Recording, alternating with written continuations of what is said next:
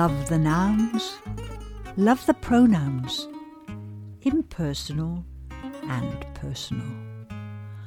Love the words from ELFM. Quando eu canto e a chuva.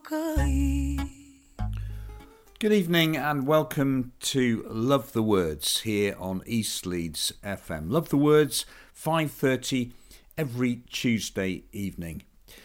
First of all this evening we've got another of our full-length interviews with movers and shakers in the arts world. We've got Sarah Lee who is director of the Music in Prisons Trust, the Irene Taylor Trust. They do fantastic work all around the country in prison establishments using music and words. How do they do that? Well, you'll hear um, from Sarah in a few minutes. After that, we've got a piece of writing by Martin Riley, playwright. Um, Martin is also the co director of Alive and Kicking Theatre Company. They're doing some fantastic work at the moment in schools around Leeds in, uh, in our lockdown situation. Look out for that on their website. They do some wonderful storytelling work all around the city. Later on in Love the Words, you'll be hearing also from writers in the writing squad, young writers writing about their experience of lockdown, some really fantastic writing from them. And to finish off tonight, we've got a repeat of the podcast that we made with James Nash um, for Leeds Lit Fest earlier in the year. And thrown into that, somewhere along the way, is a brand new track from the amazing band Natural Causes which was also made in the current circumstances. Um, a brilliantly philosophical and also very hooky piece of work from them. First of all, before we hear from Sarah, I'm going to play you a track that was created in a project I worked on with the Irene Taylor Trust. And I'll just give you a bit of background about that to prepare you for the interview with Sarah. Um, I worked as a lyric writer, as a writer with the Irene Taylor Trust in three women's prisons. This was about 15 years ago now. And um, we worked with women who's, who were in prison and separated from their children. They wrote uh, a series of songs for their children in that situation, and the result was this project, Beyond the Secret Door. Secret Door, and um, you're going to hear a, a lullaby from that album.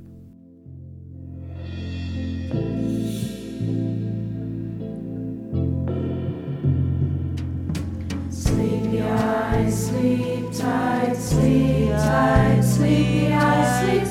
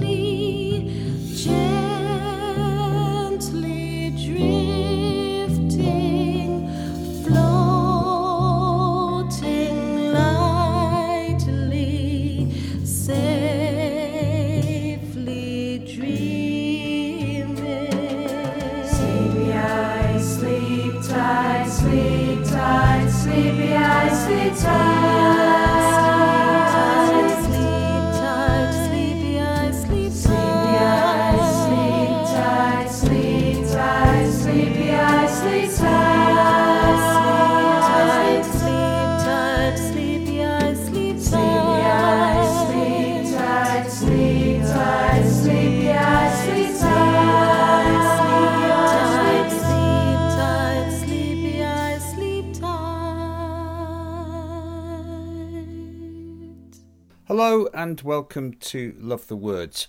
Um, and welcome to this uh, series of interviews I've been doing over the last few weeks and will be doing over the next few weeks with people behind the scenes in the arts making things happen. And tonight I'm going to be talking to Sarah Lee from the Irene Taylor Trust Music in Prisons. Uh, Sarah uh, and the Trust, uh, they've, I've been working with them on and off for the last 20 years. They're a wonderful organisation. Good evening, Sarah. Hi, Peter. So, first of all, Sarah, if you'd like to tell us uh, what the Irene Taylor Trust is and what you do and how it came to be. Okay, so the Irene Taylor Trust is um, a charity, and it's a charity that specifically works uh, with prisoners, uh, former prisoners, and also young people in challenging circumstances. And the purpose of it is to create and record the music that they want to write. So it's kind of a very practical, um, the projects are very practical, and they're all based around learning instruments and, um, as I say, creating new music. And I know, Sarah, that you founded the organisation. Tell us how that uh, that happened. Yeah, I did. I founded it uh, in 1995, and uh, it's quite an interesting story actually about how it began. Because prior to 1995, I was actually the music teacher at Her Majesty's Prison Wormwood Scrubs, and um, prior to that, even I had studied clarinet at the Guildhall, and it, always felt to me that there was there was something kind of missing. I think really. I really enjoyed everything um, that I did at college, but I'd watch my, my peers locking themselves in practice rooms and preparing for auditions. And I just thought to myself, oh gosh, there has to be more than music, uh, more to music than this kind of thing. Um, and at that particular time, which was back in the mid 80s, there were really not that many options outside playing or teaching. Um, and as a result of that, some of the peers that I had at, at Guildhall kind of left music completely, really, a bit disheartened, I think, really, that that they'd given a huge amount of time to it and there was not much in way of um, ongoing opportunities. So I was really kind of fortunate because in my last year at Guildhall, I was offered the chance to take part in a course um, which started up. And the idea of the course was to take music um, out into the community to areas um, and places that couldn't get access to it.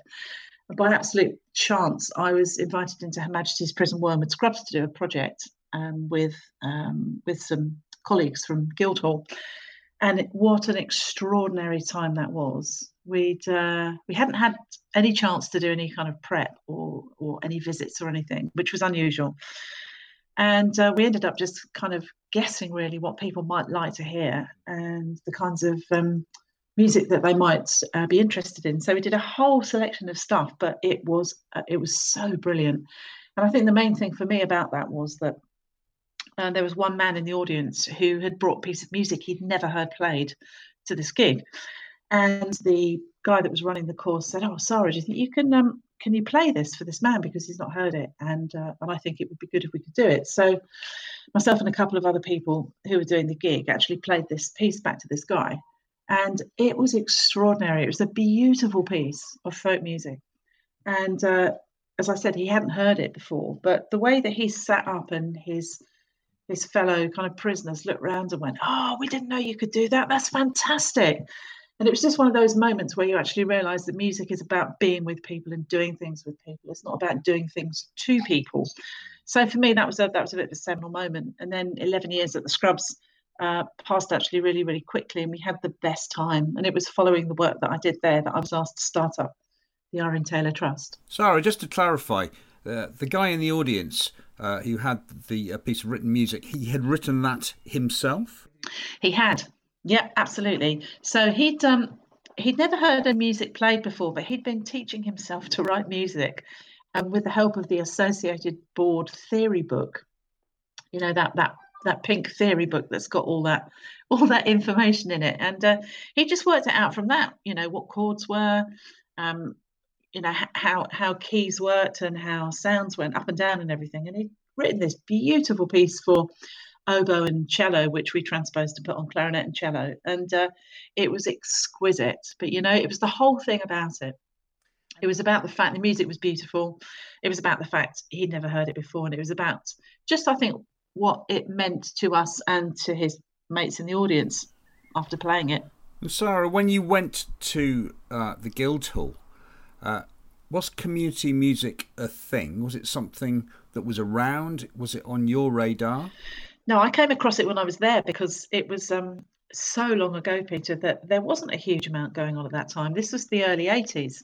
And um, whilst whilst things were starting, I suppose, to develop with uh, with different kinds of work in schools and everything, there was nothing really that um, that allowed us to really experiment uh, by taking our music to, to new situations and places.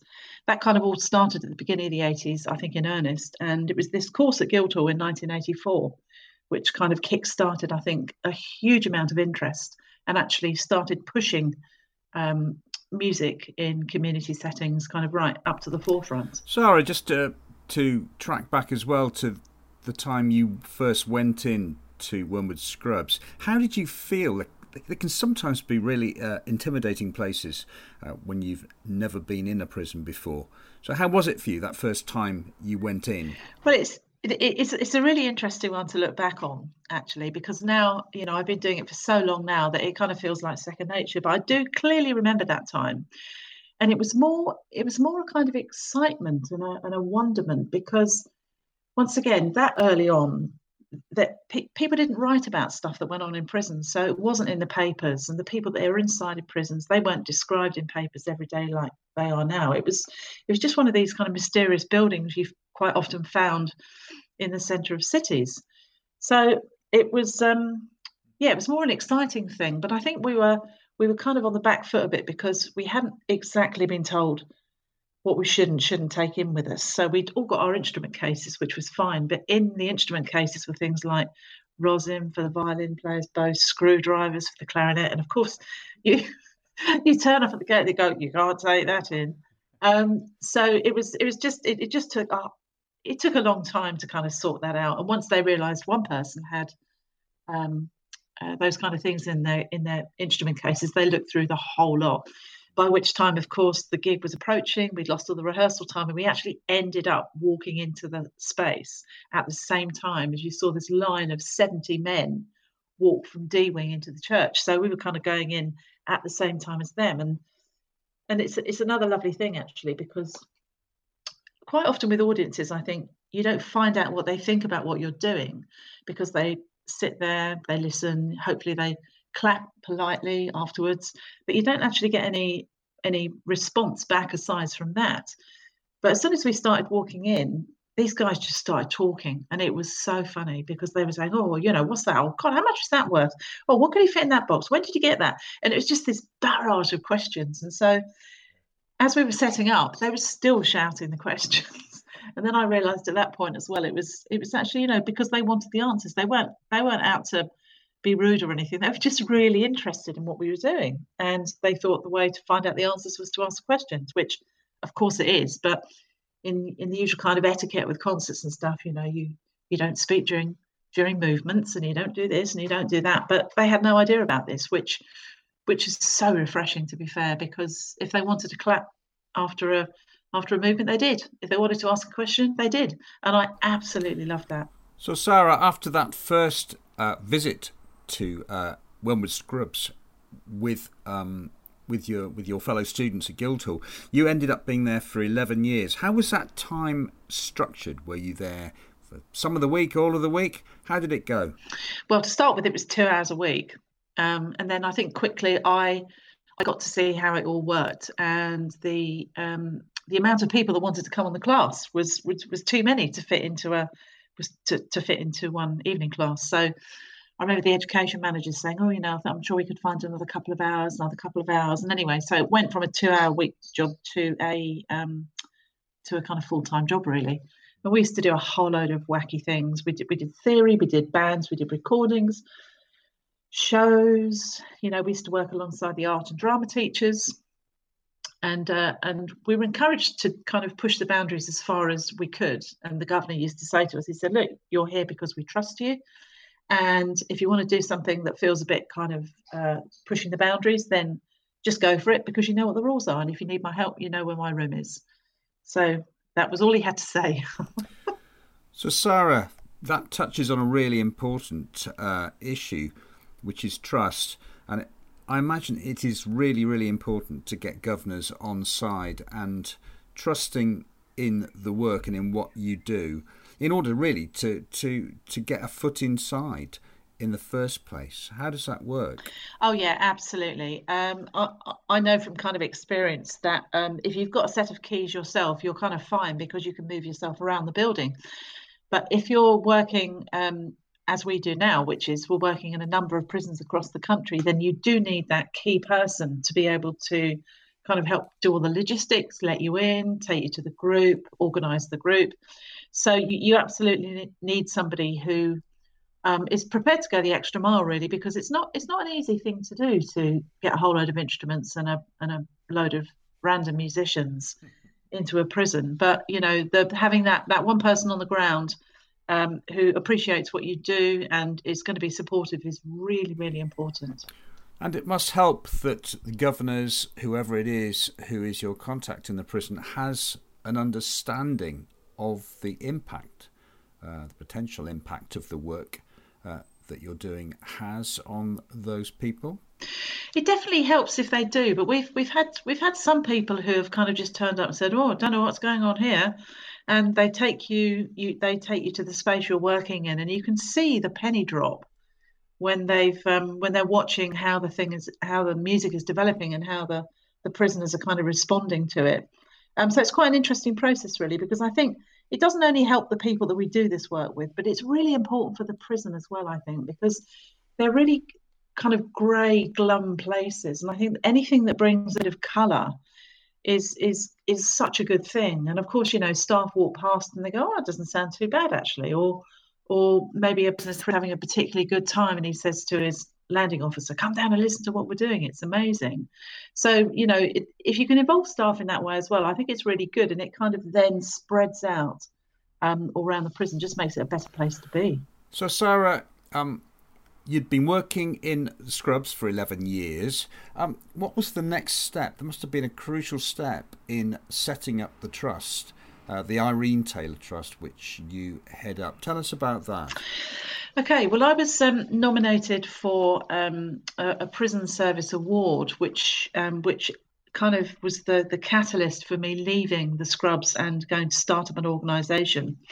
So I was actually asked to start up the organisation by Irene Taylor's family, and the award that I was given. Um, what she was instrumental in me getting that award really and she was absolutely passionate about the role that the arts could play in rehabilitation and education of prisoners um, she wanted to be my mentor for the year that I had the award, but um, she got ill and um, subsequently passed away. And her family came to me and said, you know, she she really did love what you what you were doing and what you were trying to do as regards kind of supporting the people in prison. Um, and we want to do something in her memory. So would you be interested in in kind of heading up a charity? And of course, you know, as as I normally do in my life, I, I say yes and then work out how to do it later. Sarah, just one thing before you go on. Who was Irene Taylor for people who don't know? Well, Irene Taylor was the wife of the Lord Chief Justice Peter Taylor, um, who who was very, very well known kind of around the time of the. Uh, he actually wrote the Hillsborough Report. Um, and Irene, his wife, had a had a great passion. She used to work. She was an artist. She used to work in in in prisons, and um, she was on the board of the Butler Trust, and the Butler Trust gave me this award, and she was just going, "Oh my God, this is such a good thing for people to to kind of have in prisons." And obviously, she had first-hand experience of that, and she was very passionate. Obviously, seeing what her what her husband did as well, being the Lord Chief Justice, she was just very passionate that when people did find themselves in prison that there should be something positive to aid the kind of passage out really i suppose So there you are, heading up this trust. Was it just you at the time, or did you have a staff? It was. It was me in my living room. That was it. In fact, strangely enough, the very same living room that I'm sitting in right now, which is kind of weird. Um, but yeah, so we had no space, we had no money, um, and it was it was just through kind of I think goodwill to start with. It was really really great. We obviously had to create a trustee board. We had to devise a strategy. We had to sort fundraising. And um, we'd been given a very small donation by various people um, who wanted to donate to the trust following Irene's um, death. And we used that money actually to go and do a couple of projects in prisons. And I called in some favours at this point because I knew I knew how to work in prisons because I'd done it so long, but I had absolutely no idea of of what you had to do to kind of make a charity work over the longer term.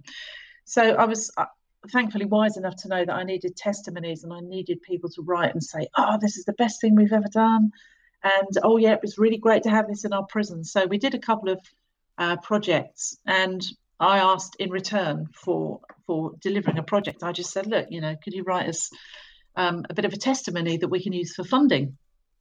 Um, in the future. So they said, yeah, of course. So we got lots of feedback from the prisoners and we got lots of really decent feedback from staff as well. And we just started to build this up. And of course, then if you want to apply for money, you've actually got proof that something is happening as you do this activity with people. So it, it became something that just kind of grew and grew. And you know you just you take small steps i think and then when you don't know the answer to something you just ask people and people are very generous with their time and their experience so that's kind of how it started and how it and how it grew So, Sarah, when you go into a prison, um, you take in uh, musicians with you who are going to be working there for the week or whatever. They must have to have particular skills. How do you how do you select those people to do that work? That's a really interesting question. And and for me, it's the quality of our musicians as musicians and human beings that makes this work so good.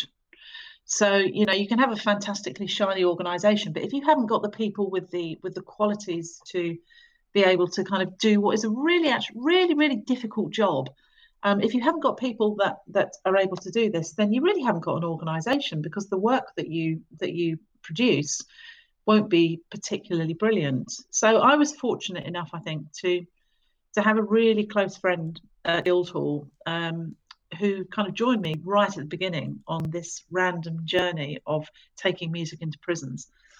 And um, Nick and I now now work together. We still work together, and he he is a very inspirational person and teaches me quite a lot about about how to be with people and teaches me a huge amount about music. So Nick has his own particular skills and qualities, and of course, other people have um, complementary skills and qualities. So the idea is to is to kind of keep your eyes open, I suppose, when you're doing other work aside from the prison stuff. And all the time, we're just kind of thinking, oh, I wonder if that person would be really good at this, or I wonder if that person would suit so and so. And you just kind of work work off that, and then as the team grows bigger, everybody is is of the same mind, and they're also looking for people who who would be able to offer something wonderful to the work, and also who would really enjoy doing it. So it's kind of grown quite organically, I suppose. And the majority of people that we started working with, we're still working with. We refresh the team as and when we can um, through training programs and everything because none of us are getting any younger and the work needs to last. So you know we we owe it to the people that we work with to make sure that that once people move on from the organization that the work is still happening. So in order to do that we have to kind of take care and train people to do it and support people to do it and just get new younger people in to to just enjoy the amazing um, the amazing work that it is. So, Sarah, you've created, along with the, your colleagues in the trust and with prisoners in prisons all over the country, uh, a vast quantity of music. Uh, would you be able to uh, play us uh, a track from a particular project to illustrate the kind of things that the uh, the Irene Taylor Trust Music in Prisons uh, do around the country? Okay, so the first the first piece is, is is really special in quite a lot of ways. It's a piece called "Focused on the Sky," and it was a project that we did with some uh, young men in prison. They were between probably about 17 and 20, I'd say. And it was the first time that I'd ever seen a group of young men work so hard to get their lyrics to sound as perfect as they could. Um, you'll know that that when you write a lot of lyrics and um, you're working with young people, sometimes they say things that um, need, shall we say, a radio edit. Um, and we we kind of exp- we'd kind of explain to these young guys, look, you know, we're going to put this on a CD and we're going to distribute the CD and we're going to give it to you so you can give it to your mum or your nan or your sister or your brother. And and you kind of say, you know, whatever goes on this CD is how they're going to hear you. So you have to have a think about how you want to portray yourself. So anyway, they took this really seriously and um, the resulting song was just extraordinary, absolutely beautiful. They kept to all the rules. Um, and another wonderful thing about the piece is there was this extraordinary drummer, uh, a young man of I think about 17, who'd learnt to play drums in church. He was really quiet. And in the introduction, she said, Oh, yeah, I've played a bit of drums. And we thought, Okay, played a bit of drums. And he sat behind the drum set. Oh, my goodness. Hmm. He was fantastic. And then there was another guy playing keyboards on that piece, and um, he told us at the end that it was the first ever certificate that he'd ever received, and he was almost in tears at the end. Um, the, the certificate had been laminated, you know, and we did it because we didn't want them to get kind of uh, all messed up. And it just shows that it's not always the musical things that make the impact when you do this work. But yeah, focused on the sky, um, written at HMP YOI Rochester.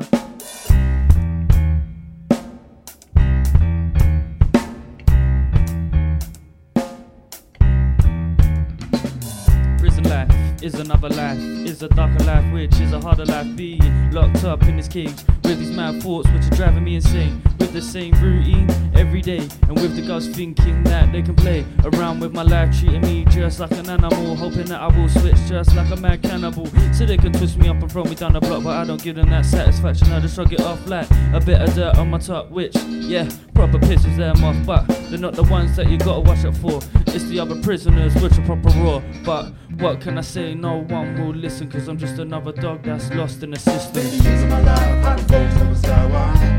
Many my life, I've focused on the sky wide. I wanna be forgiven when I die. Many years of my life, I've focused on the sky wide. I wanna be forgiven when I die. Many years of my life, I've focused on the sky wide. Rehabilitating, patiently waiting. I'm in the cell like I'm wasting, trying to reach for the pavements. Physically, I'm a danger to haters. I'm on the road making papers. People say I'm the baiters. Every day I'm looking straight to the sky, trying to pray for forgiveness. God forgive all the sinners. Stuck in jail, eating ready-made dinners. Going gym to get bigger, compete for the biggest. I'm on a mission, education is needed. I can't be underachieving. My life has a meaning. God willing, I'm forgiven, I mean it. I pray to God when I'm sleeping. I don't welcome no demons. Many years of my life, I've been focused on the sky. Why? I wanna be forgiven when I die. Many years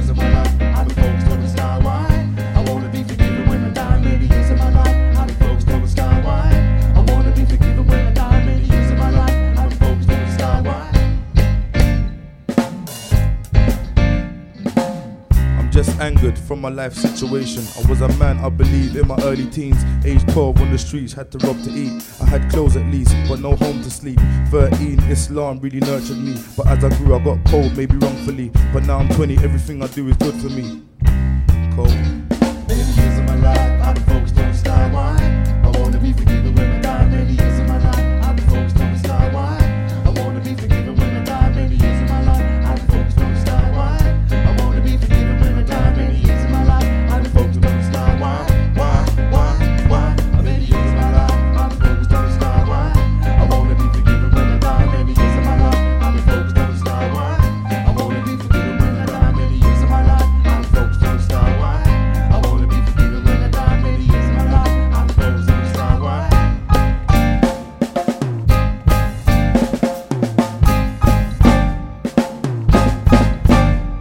So I'm talking to Sarah Lee from the Irene Taylor Trust Music in Prisons, and that was a track called Focused on the Sky. Um, Sarah, uh, obviously, that was uh, with a group of, of men.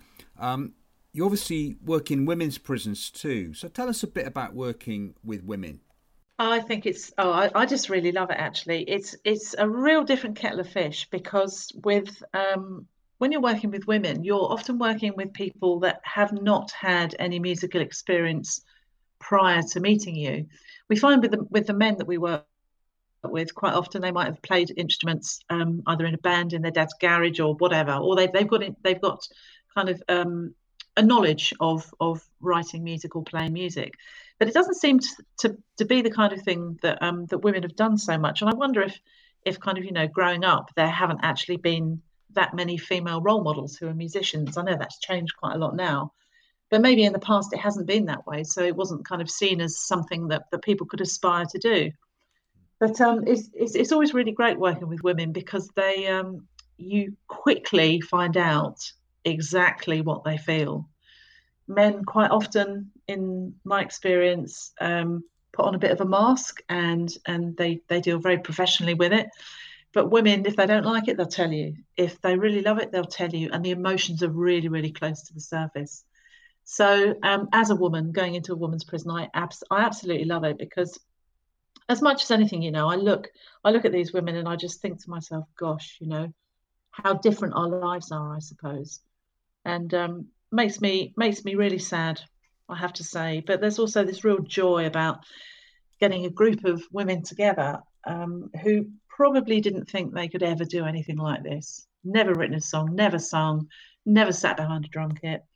And of course, as we do with the men, these things kind of grow during the project and people realize amazing things about themselves. Um, but yeah, working with women, it's it's it's electric, really.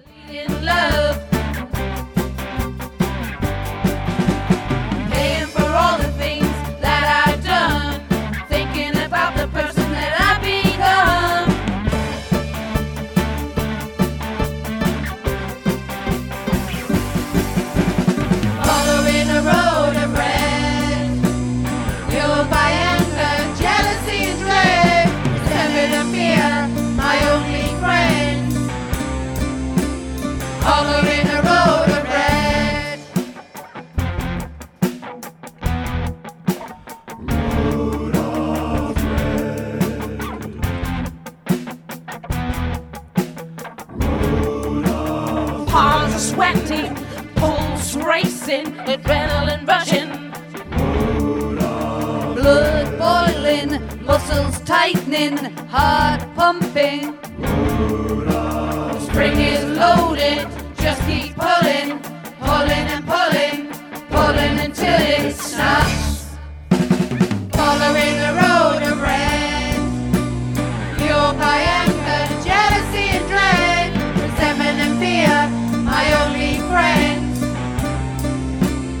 Following a road of red.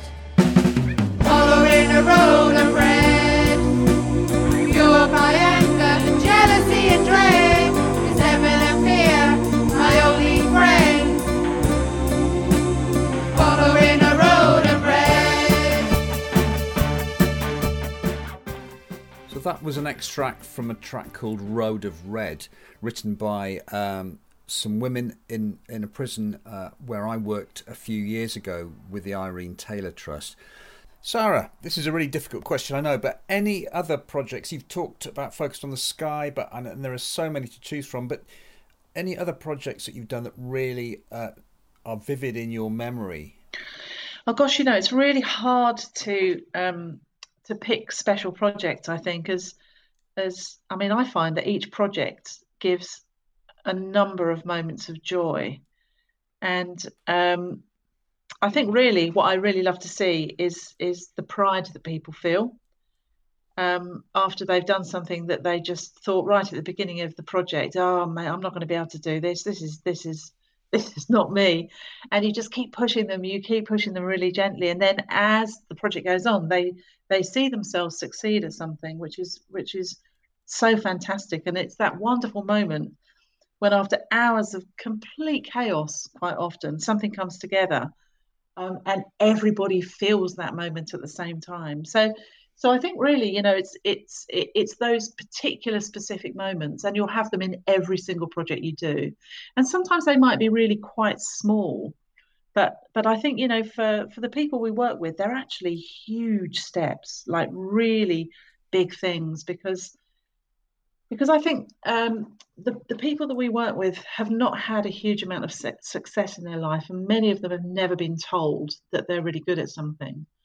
So quite often it's the it's the kind of chats you have a, around the times you're making the music that are the really special moments when people say, God, it's really nice to have a chat to somebody. Nobody's ever asked me these questions before. So it's a real human interaction, I think, and just just really, really fantastic. And Sarah, you talk about those moments of joy within a project, but you I've always admired the way that as musicians working with people who who don't have a lot of experience or confidence, how you wait and listen to what's going on in that space and and and, and really are patient uh, in terms of waiting for some that moment to happen.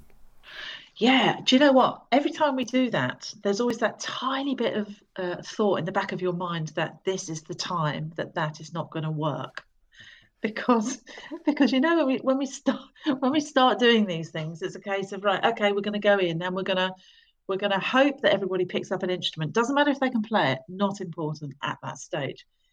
We hope everybody picks up something, and we hope at that point that somebody on the keyboard will find two chords that sound good together, or somebody who's picked up the drum kit can actually hold down some kind of rhythm.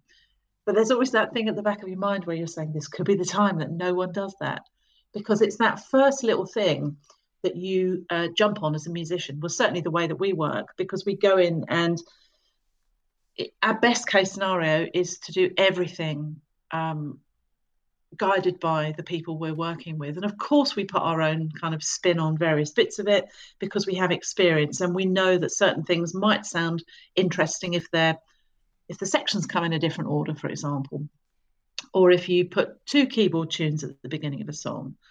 Um, but by and large, you know, we want we want people to kind of have their own ideas. And if if there's just, as I said, one person that can sit behind a keyboard and play just a couple of things that sound good, then one of us will just go, okay, guys, one sec, one sec. Can you listen to whoever it is on the keyboard?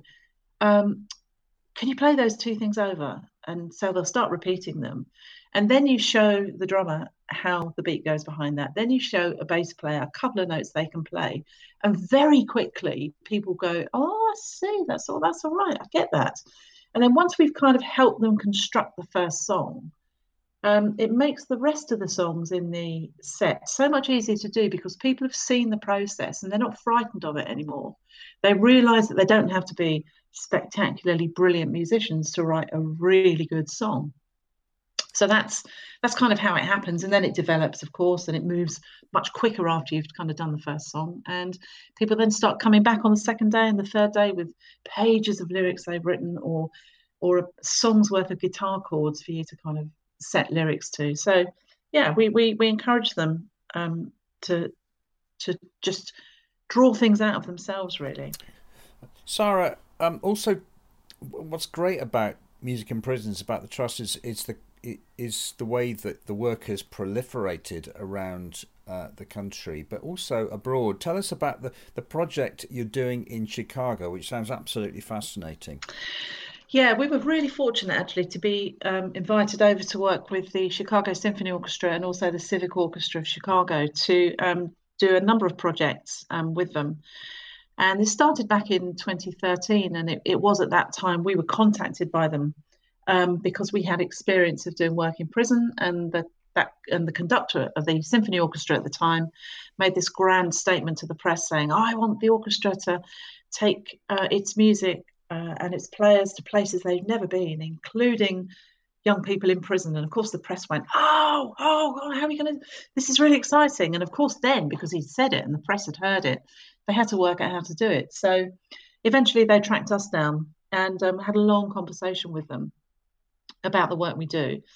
And they were sufficiently interested to send a couple of people over to shadow um, one of our projects. And then um, they invited us back to actually co lead something with their musicians in um, uh, a young men's prison. So it kind of grew from that, really. And as well as doing that, that work, which we still do, working in the prisons over there, we've also um, worked with them to develop um, a couple of uh, additional projects. One is a lullaby project where we work with parents um, who wouldn't probably get opportunities to do anything like this in their ordinary worlds, and um, we help them to write songs for their children. So it's called a you know it's called a lullaby project, but basically we're inviting them to write songs for their kids. And more recently, over the last I think two or three years, we've been doing this extraordinary project where once again we're writing songs because songwriting is the basis of, of every project um, that, that we do but we've been writing songs with parents who have lost their children to gun crime in the city. And i remember doing that for the first time a few years back and thinking oh you know i've had quite a lot of experience of working in difficult situations you know. And i was wondering to myself if this would be hugely diff- different. Um, oh my goodness i don't think i've ever felt such a, a, a massive surge of emotion as we started talking to these parents whose sons and daughters had been killed um, in the city. And I realized after about five minutes, because I was leading this project, that I absolutely quickly needed to compartmentalize my emotions and put them kind of sideways. Otherwise, I would never have got through that project. Um, but it was it was truly beautiful, and um, we were working with the orchestral musicians as well to um, support them to help us write the tunes for the parents, and uh, it was it was beautiful. But it just shows, I think, that no matter who you are or what you've been through, music is something that we all have as part of our lives, and whether or not we like the same bands whether or not we enjoy any of the same music or we come from any of the same backgrounds, you know, it's a real great thing to sit down with people and learn what they like. And music above, I think most other art forms, maybe all other art forms, certainly for me, is something that you can always um, bond with somebody over. And that's that's absolutely why I love doing it.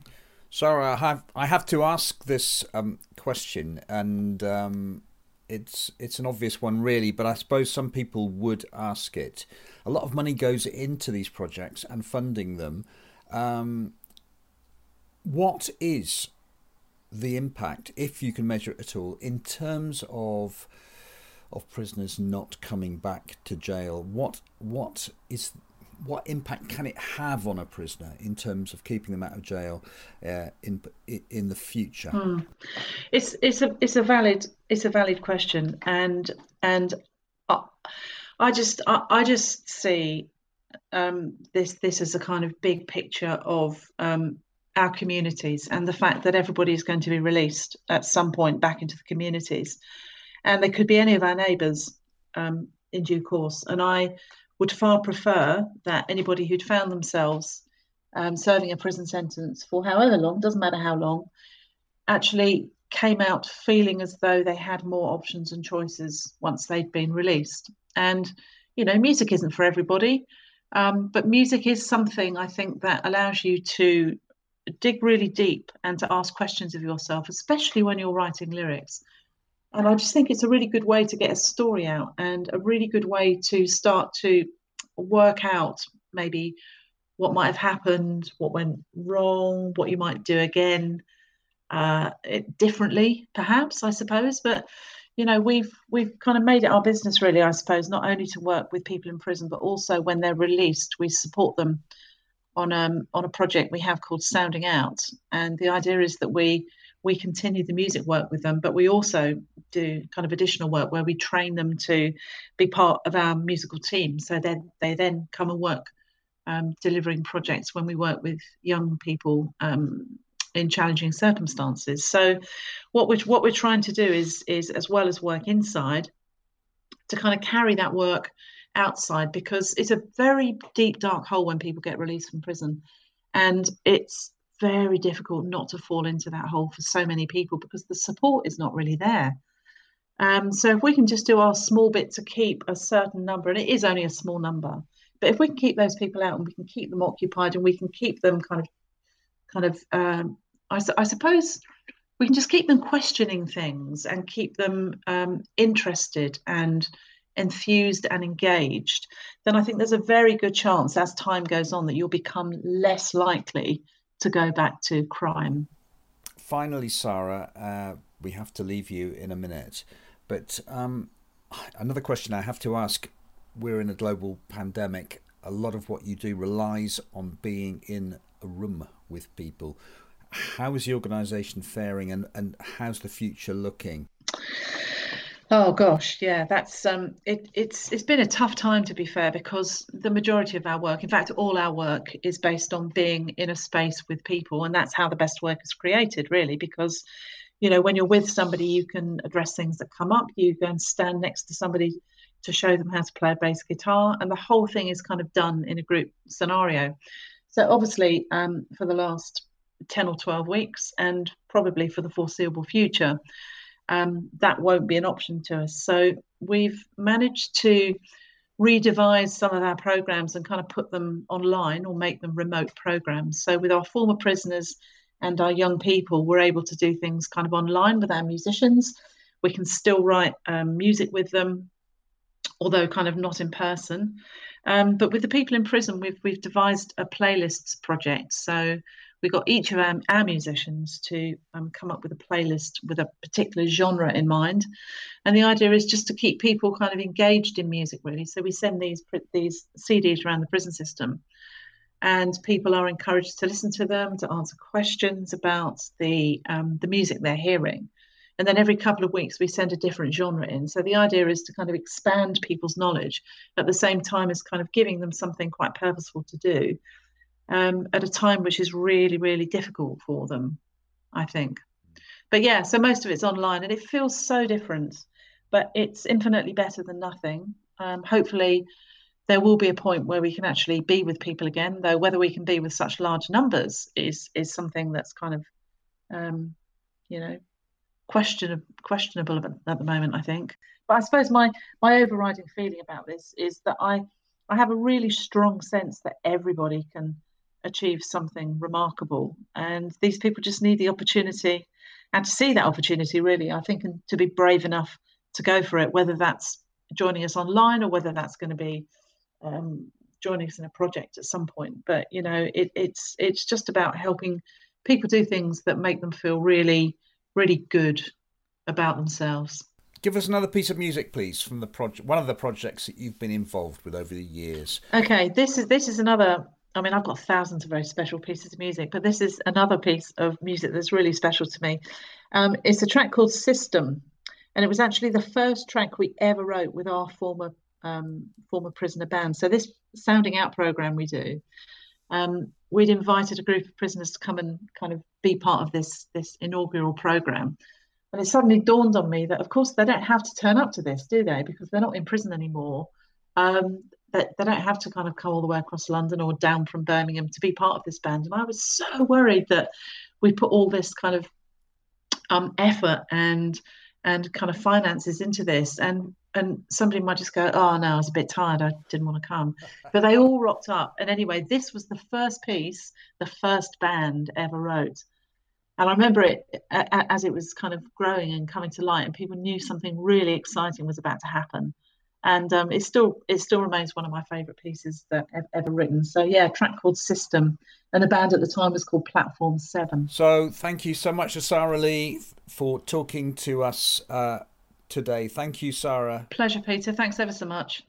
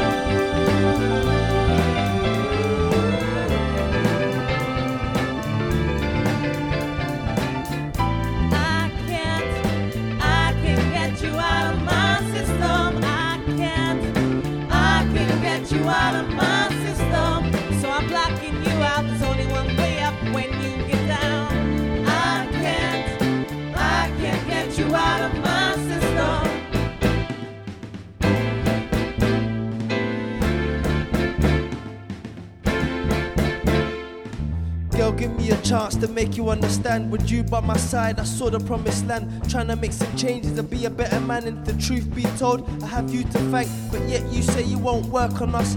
The feelings I have, no one can touch. I know what I know, but I don't have it sus. Now I'm stuck in a place, not a soul that I trust. With my love spirit heart all crushed. I gotta get you out of my system. Got me here wishing.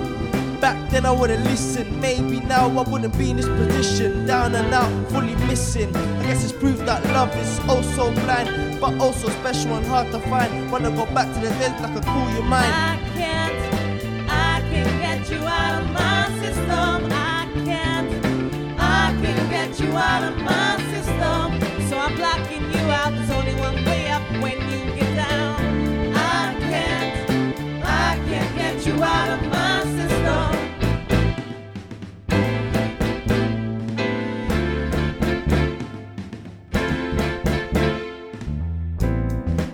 you on the phone. I hear your voice, it reminds me of home. I need you to wake up and smell a coffee. Cause when you had me, you didn't want to treat me properly. Now that you can't have me, non stop calls wanna tell me that you love me, boy. My time is precious and I ain't got no more for you, you, you. Time to move on from the past. Pain and the drama, that's you, you, you, gave you everything I had, and all I wanted was for you to be be true, true, true, true. And there's something that you couldn't do. I got you out of my system. That's something that you need to do, do, do, do, do, do, do.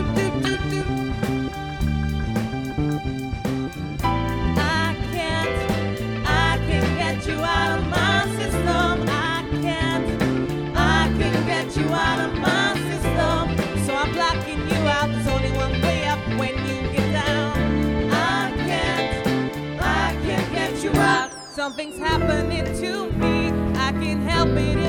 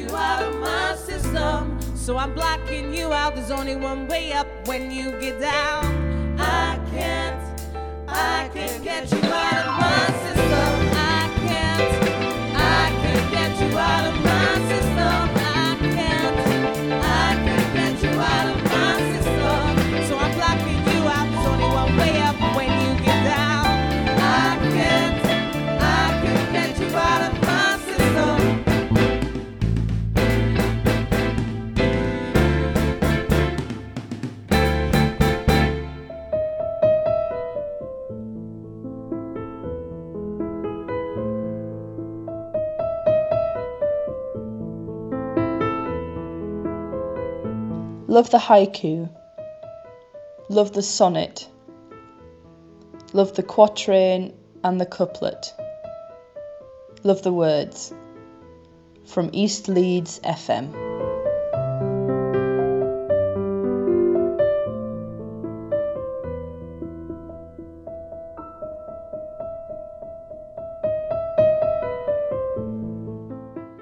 Hello, uh, my name is uh, Martin Riley. I'm a writer. Um, I was brought up in London. I lived most of my life in Yorkshire. Uh, Cockney mum, uh, Cumbrian Irish father. So if I sound a bit mixed, it's because I am a bit mixed. Um, in the 80s, I was living in Leeds, and uh, me and my uh, mate Jack Glover, we were part of a, a band, a music theatre band called uh, Local Brewery Song and Dance, performed a lot in Leeds pubs, uh, sponsored by Tetley's at one time, not the Arts Council. And I was round his house uh, just before the uh, coronavirus, around Jack Glover's house, and we were talking about the old days. Um, we'd done a lot of things together. You know, we'd uh, pantos, music theatre, oratorios, and we were talking about um, how we used to make things, which was uh, we thought our inspiration came a lot from uh, beer and uh, fags, but uh, they didn't. We used to just sit around and go, "What's going on round here?" Um, and we were doing that again. We were talking about cafe culture. You know, remember cafes where people used to sit in cafes? And they will again. And how different it was from pub culture, very different kind of thing. And we were also talking, because we're getting on about mortality and the fragility of human existence and um, uh, different ways of facing up to or avoiding it. You know, one of the things is that uh, thing you do, uh, you know, when you work in a factory or you're in school or something, it's a foreman or the teacher's about to come round and go, look busy, look busy.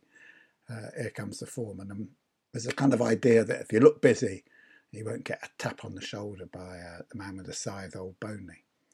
And we were talking about, oh yeah, you know, dodging around cafes, keeping busy. And Jack started playing some bluesy music. Um, he's very good at all that. And uh, I'm listening to the music and our talk and uh, got some inspiration from that. And that's where this uh, piece came from. Of course, in the meantime, coronavirus struck and made some of it rather pertinent. And, and I kept cracking away at writing it. It became a bit ancient mariner, you know. Uh, it grew. People that know me know things get longer, never get shorter. And it's got that sort of ancient mariner feel about it, which is that the resolution in the end comes from uh, acceptance and forgiveness. That's how you buy your time rather than by dashing about. Um, probably the piece is uh, channeling uh, what I like to think of as the dark side of Ian McMillan. I used to know him in his early days when he uh, went around with a circus of poets based in uh, Barnsley and doing stuff in Doncaster and around there as well. So uh, I hope he gets a chance to listen to this and uh, he agrees with me. So here we are, the, the Ballad of the Bean. Ballad of the Bean. Woke up this morning. Must have woken up at least three times before. It was the dark before dawn. Couldn't lie there in me dirty sheets no more. Put the radio on.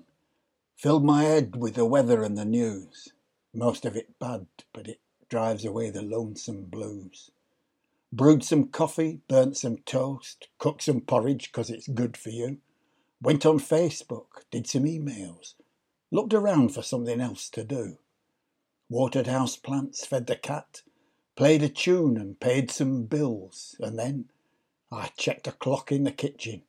Only 27 minutes past 10. And then I knew, I knew for sure, as I watched it ticky tocking, I foresaw that today would be the day when old Boney would come knocking at my door with his scythe and sickly grin. Quick, quick, quick, I had to get away to where old time outlaws hide out, not in bars or tap rooms these days, the cafe. Raggy Boney has my number. Gotta keep right out of his way. Better make out like I'm busy, or it's curtains for me today. Doing nothing like something, on the run from cafe to cafe. Community centre.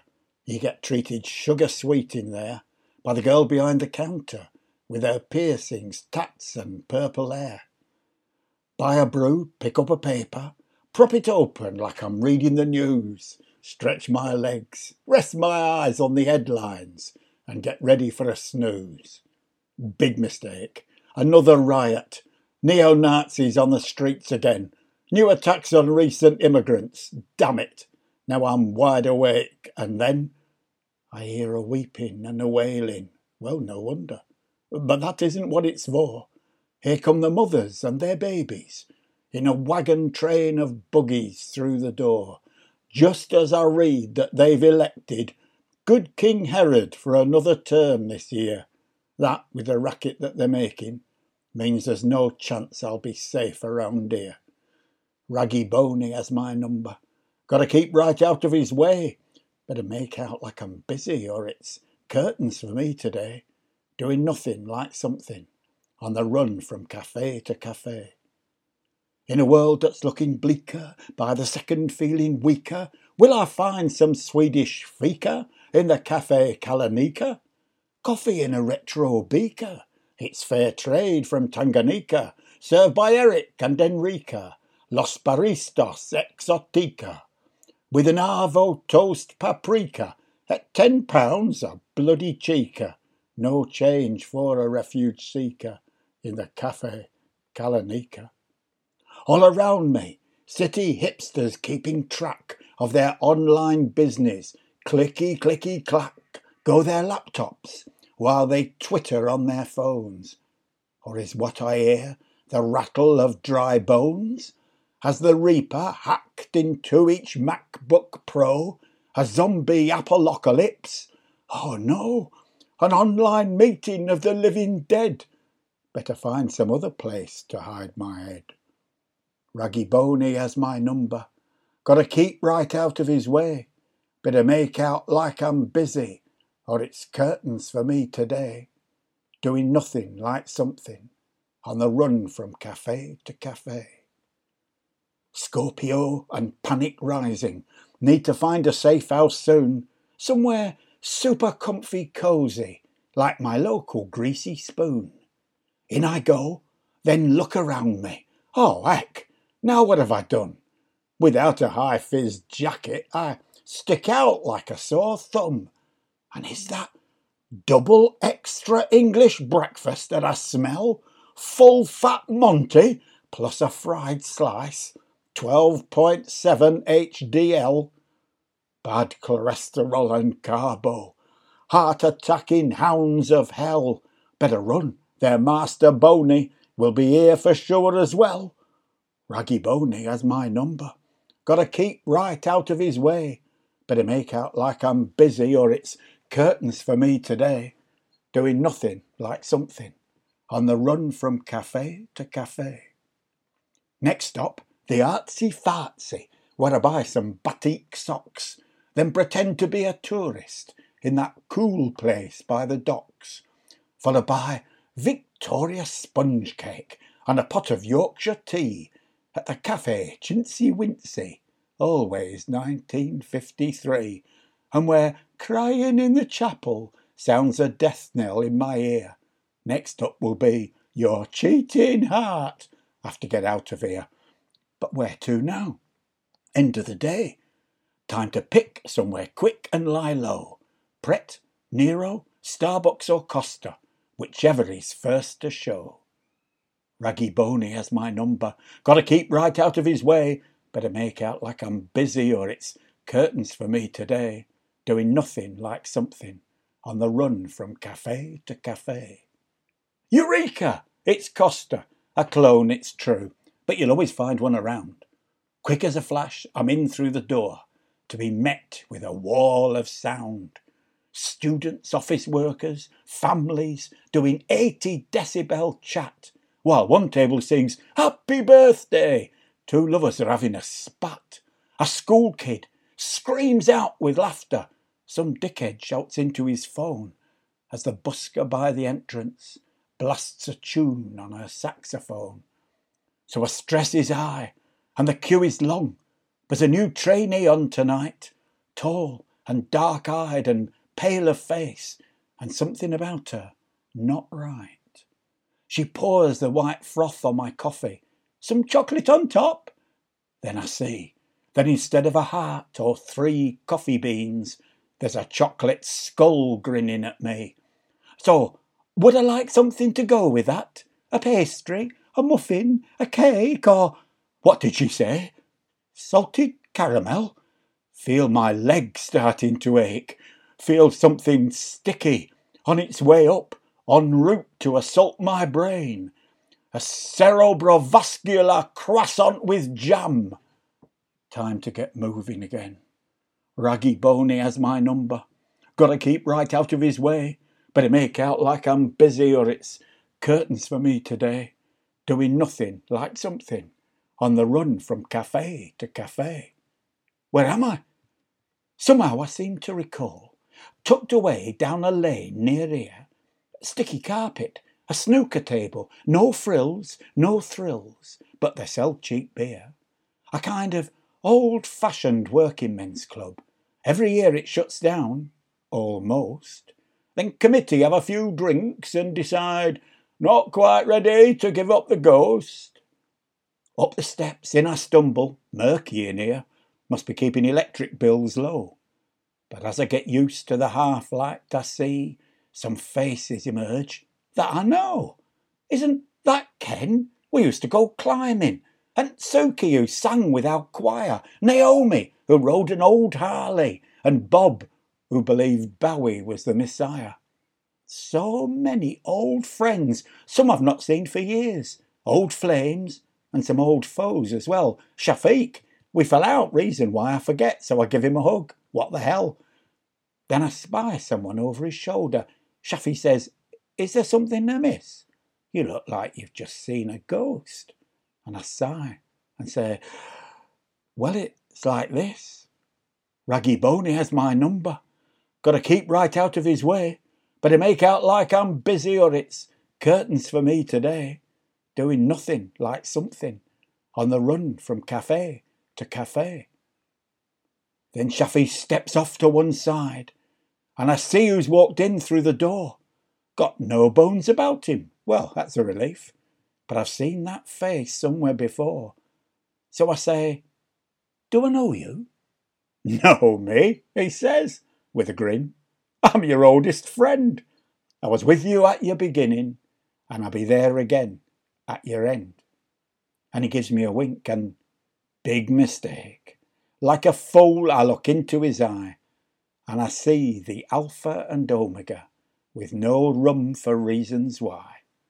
I see a double espresso black hole, and our Milky Way swirling around, and the living beans that grow from the earth to be sun dried and roasted and ground. That's it. I freak out. I'm here and I'm gone. But he says, There's nothing to fear. In the end, it's all one. But I thought, just for now, we could play a little snooker here. Then he orders a round, and we all relax. And I soon settle into me game. And as you might guess, I am here to report that I beat death that day by one frame. So next time Boney has my number, Still, I'm going to keep out of his way, make out like I'm soupy busy, 'cause it's curtains for me one day, doing nothing like something, on the run from cafe to cafe.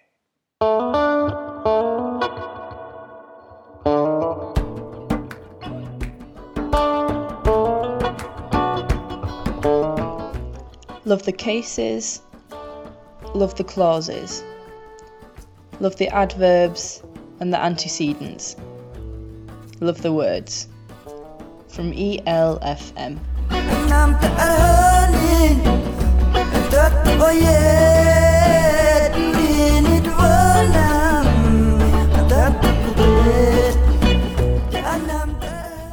So thank you so much to Martin Riley for that piece. Uh, Martin Riley, as I said earlier, is co-director of Alive and Kicking Theatre Company. They're doing some wonderful work at the moment in schools around Leeds, um, remotely, but importantly under lockdown. So um, now we're going to hear that track from Natural Causes, a band I very much uh, enjoy. Uh, well, they're a whole mixture of people.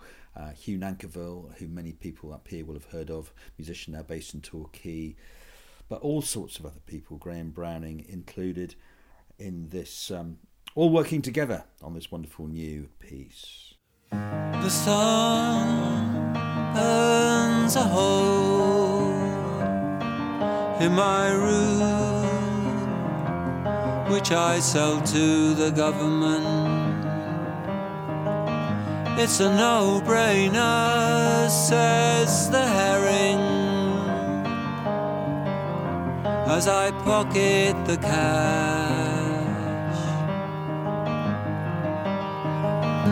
The cash burns a hole in my pocket, which I sell on the internet.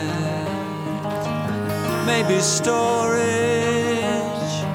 or memorabilia, price of a cigarette.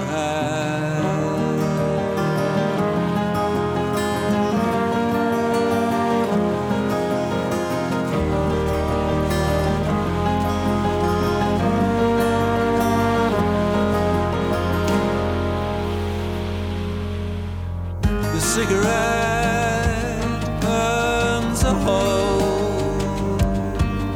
in my neck which I sell to a dating agency.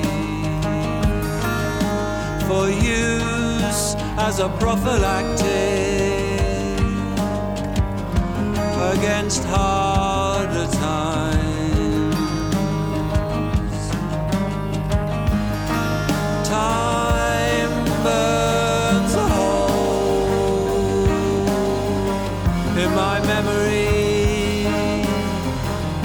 sell to the highest bidder for a taper trail of vapor fading across the. Sky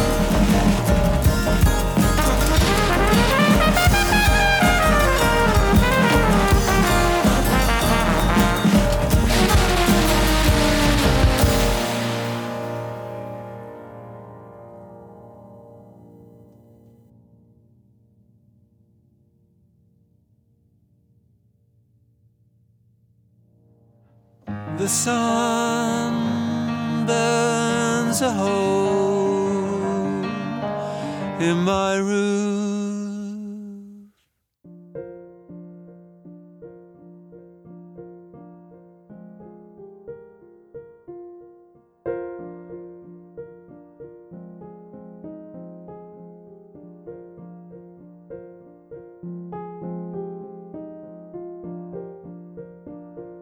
Hello, you're listening to Love the Words here on East Leeds FM with me, Charlotte Carrick, Today we have work from Aoife Inman, Laura Attridge, Lydia Allison, and Steve Dearden, who is the director of the writing squad.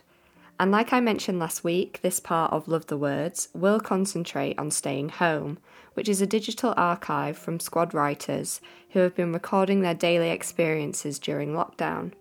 And if you're wondering what the Writing Squad is, it exists to develop the next generation of writers in the north of England. You can find out more at thewritingsquad.com. First, here's Aoife. I must level with you, level with the British public. In the days before the world shuts down, my grandmother dies. While you are filling trolleys with toilet paper and dried lentils, we hold her hands folded like origami swans in our laps. We wait, we watch the passing of time, stare as it hollows out the day. For the moment, things are as they have been. Her dying is an oasis. Two up, two down.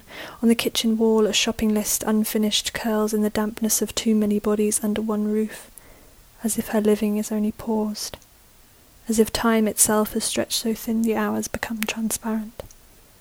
Many families, many more families, will lose loved ones before their time, she asks for cups of tea until the words swell and lose their form, their sound, until there are no more sentences or syllables. White china mugs, their surfaces cloudy, rest on the window sills. They chart her journey from kitchen to bedroom, and we leave them there, scattered overnight like breadcrumbs, in the hope she will return. As of 9 a.m. on Monday, the 16th of March, the window in her bedroom looks out over a park and a wide lake. There are Canadian geese on the water now, and spring is on the turn. Planes have stopped flying overhead. She has lived here almost her entire life, observed so much change in one vessel.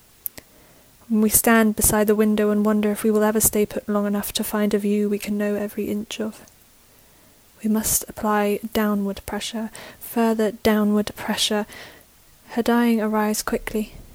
It trips us over in its haste to enter in the room, but her leaving, that is slow and incremental. Long nights, lost vision, morphine swimming through her veins, delicate as eggshells. This is something I didn't understand before, the way the world will slip away from her body first, and not the other way around. We aim to flatten the curve. Thank you for sharing that with us, Aoife. Aoife is a writer specialising in literary short fiction and prose. In 2018, her short story, In the Mountain Lives a Woman, was shortlisted for the International V.S. Pritchett Award. The same year, she won the Ryedale Book Festival Short Story Prize, judged by Chris Power, with her story Route of Flight. Over the past two years, Aoife's writing has also been published in three short fiction anthologies Electric Reads, New Binary Press, Blackthorn Press, as well as in a variety of online journals and magazines. Next, we're going to hear from Lydia Allison.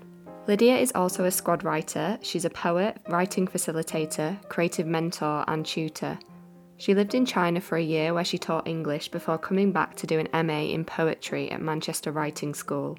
She is also a graduate of the Writing Squad and has appeared a number of times in print and online. She enjoys a range of modern and contemporary writers. Her other favourite things in life are the Yorkshire countryside and cake for breakfast. Let's have a listen.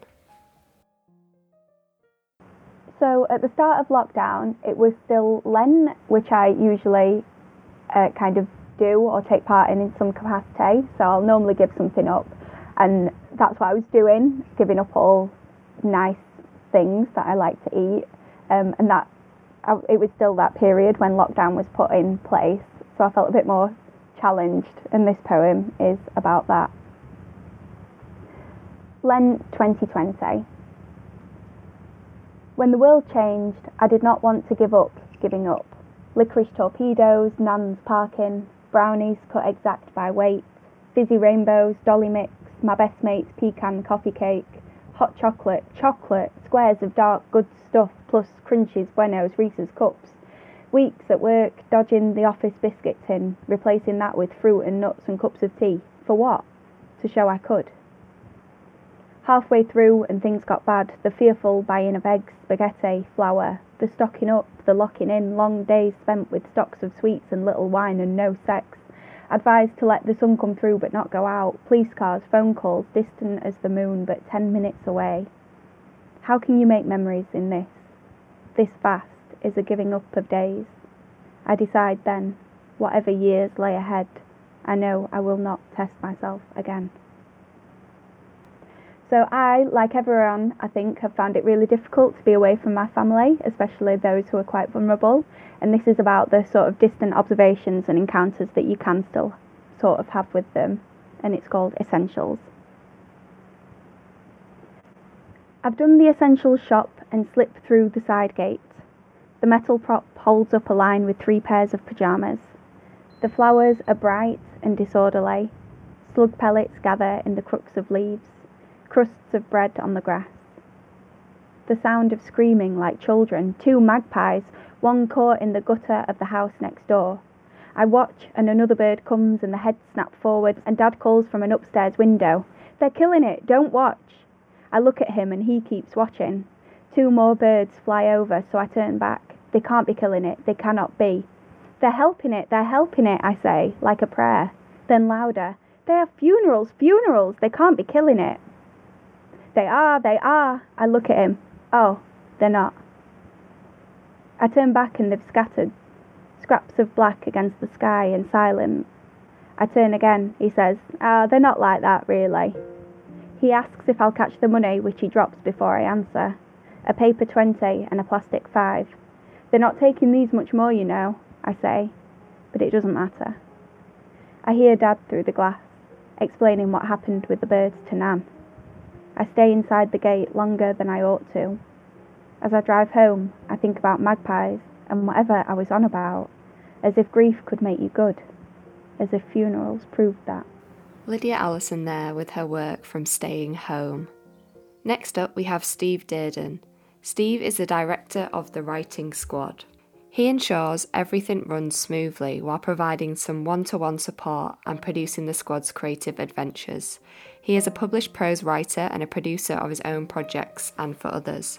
He works with a range of cultural clients on projects, businesses, and organisational development. He's worked as director of Ilkley Literature Festival, regionally as literature officer for Yorkshire Arts, and led the National Association for Literature Development. If you would like to learn more about Steve, you can do at stevedearden.com. Now let's take a listen. Live theatre. My wife runs two of Manchester's commercial theatres. One of the jobs in a dark theatre is regularly checking that all the things that are supposed to be on are on and all the things that are supposed to be off are off. The venues are part of an international group and someone at central office where people monitor these things has noticed a huge spike in one of the theatre's electricity usage at three o'clock on Saturday afternoons. So this Saturday, my wife and her colleague checked this out. One went to the cubby hole where the meters are, the other waited on the roof for the air conditioning to kick in. You and I know that they went to the wrong places. When my wife moved to run the Palace and the Opera House, lots of people who I didn't associate with going to the theatre said, My God, I went to this or that show there, you should have seen it. And lots of people who I did associate with going to the theatre said, that's where I saw my first opera or ballet or musical. In one pantomime, Ken Dodd whacked dough out into the auditorium with a cricket bat, and a lump landed on my mum's shoe. She was going to the loo at the time, was very cross the mark was still there when we got home. Now when I see shows, I'm staggered at just how good everyone is, all the way from the star to the people who play all the bit parts and come on first to bow.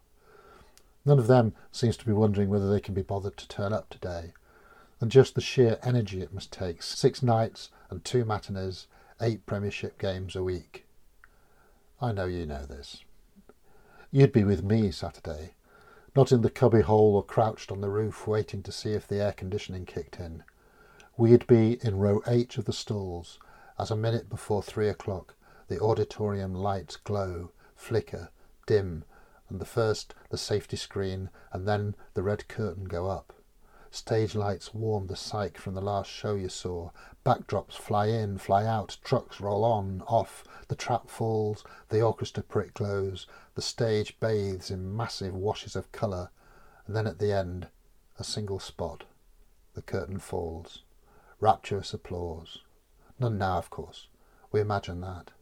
It's just us, clapping, standing, ovation, and the building breathing, having fun. They miss it up on the roof, away in the cubby hole.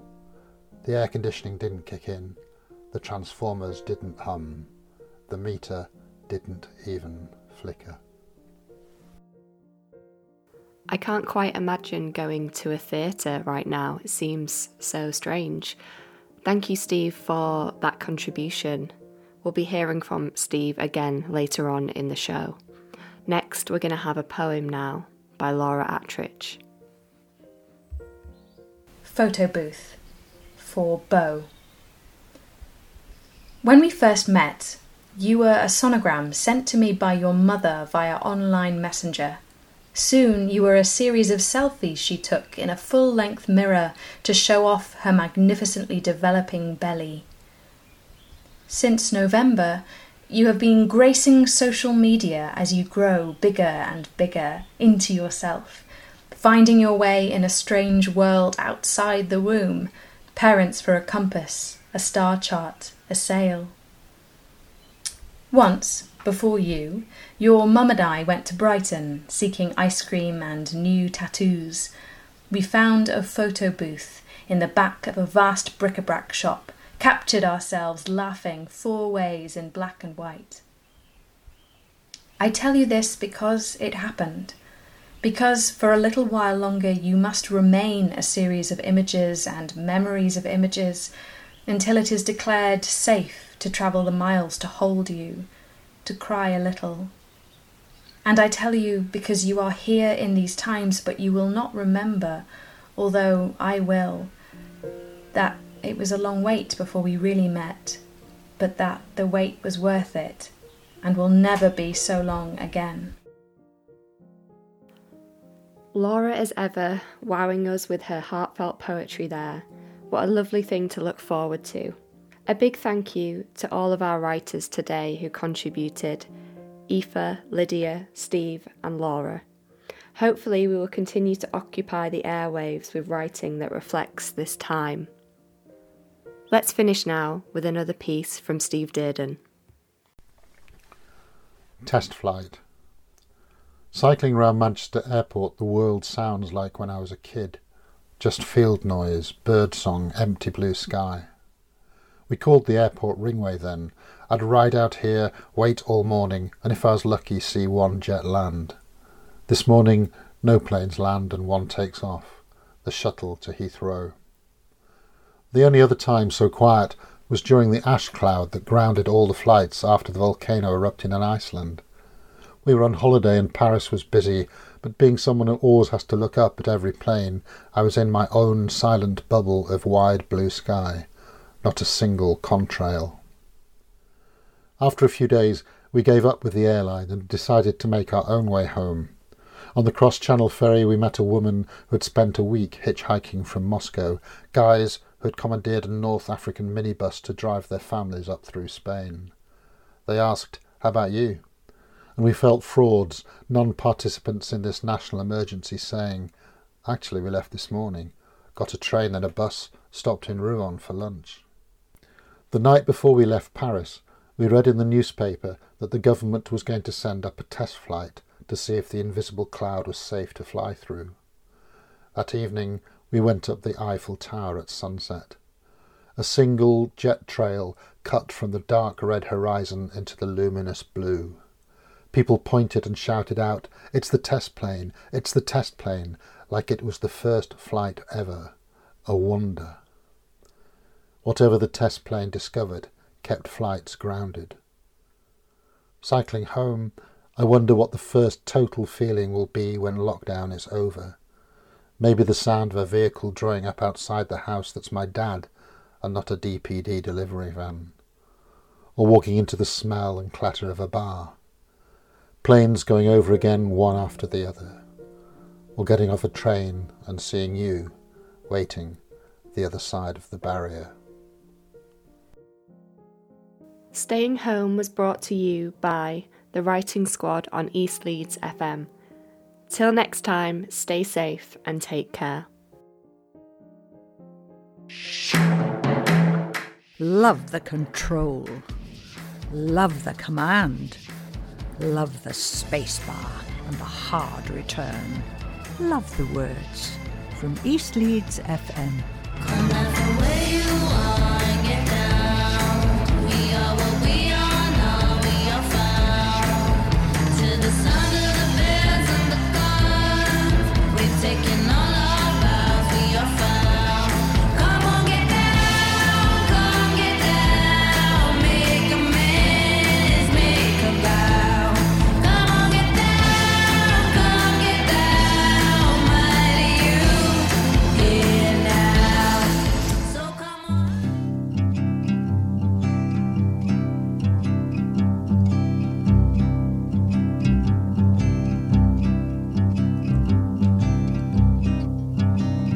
Betty came by on her way. Said she had a word to say about things today.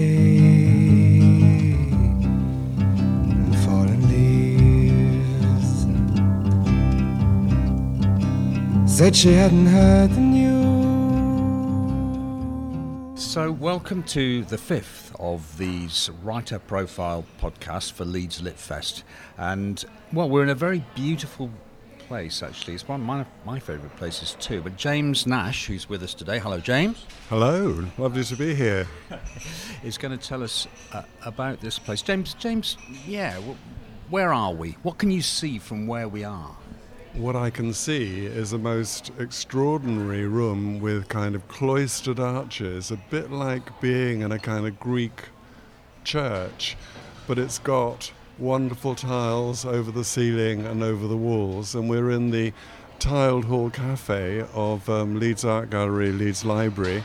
And when I first came to Leeds in 1971, you could see it as a sort of cobwebby, um, dark little place that nobody had used for probably 60 years. It's completely beautiful. I mean, it's um, it's part and parcel of a complex of buildings that have meant so much to me in my nearly 50 years of living in Leeds. These huge um, civic buildings, which are exuding kind of civic pride and Victorianness. That's I've just made up a word there, Peter. Is that okay? So, so James, since you've mentioned coming here to Leeds 50 years ago, what, what brought you here? I came to do an MA. Um, I've been at Birmingham, and um, I thought with MAs you do a thing for a year and then you you disappear off. I was going to say another word then, but I, I got disappearing instead. You disappear off to do something else. And I came to Leeds, and within three months, I felt almost wedded to the city, um, walking across Woodhouse Moor to lectures and seminars in the morning from where I lived in Royal Park Road.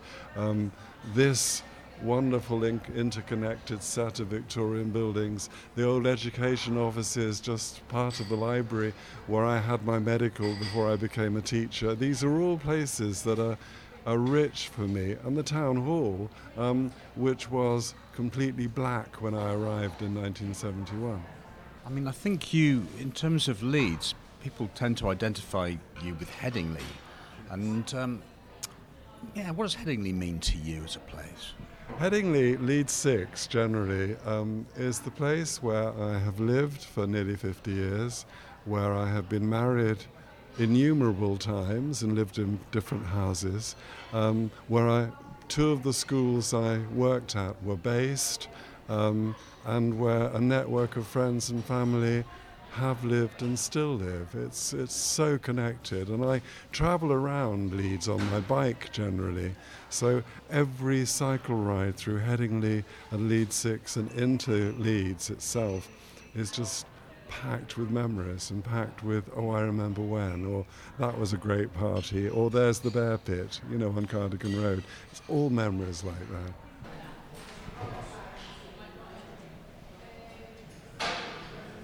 Sometimes I cycle home a different way through this city that I've loved so long, as if to take it by surprise and see an older side and hear a distant song.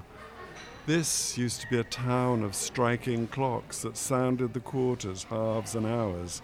Newspapers sellers sold their wares in flocks to folk out shopping. There were flowers too. Rag and bone men rattled down the street.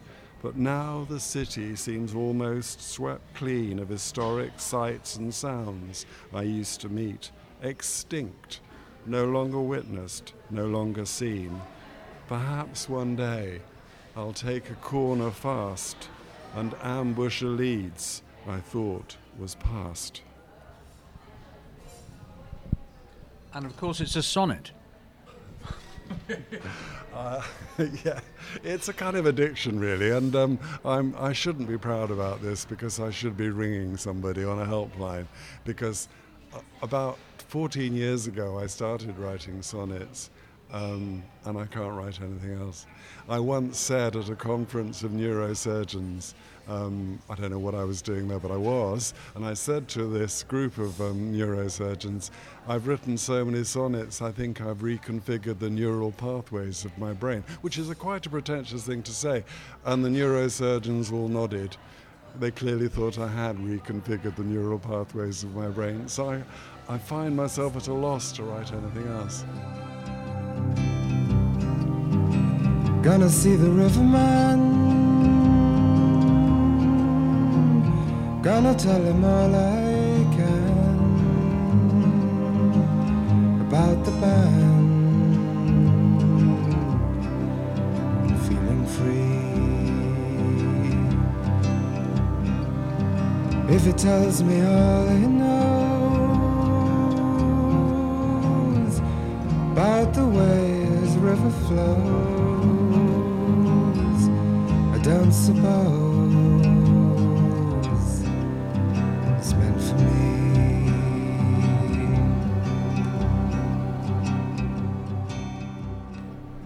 Um, Nick Drake was um, somebody that I discovered, or he was there to be discovered in 1968 69. He never really um, got the acclaim he deserved in his lifetime. He lived a very short and very productive life.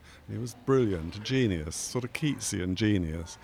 Um, and I started listening to him again about 15 years ago, and I don't think um, a week goes by without me listening to either um, Five Leaves Left or is it Pink Moon? I think, yeah.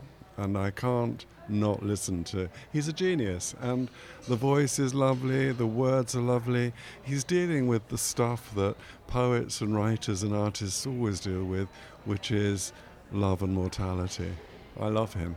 It's related to me. Um, I discovered him first in Birmingham, but I rediscovered him in Leeds, particularly um, listened to him a lot over the last 30 years. Um, he said things to me about um, loneliness, um, reconnecting, and I suppose I associate it with my coming out in 91. Um, when I actually thought, come on, no, shilly shallying, it's time to actually get this thing sorted. So Nick, Nick Drake is part of that whole coming out thing. I have no idea whether he was gay or straight, but there's something about his sensibility that appealed to me.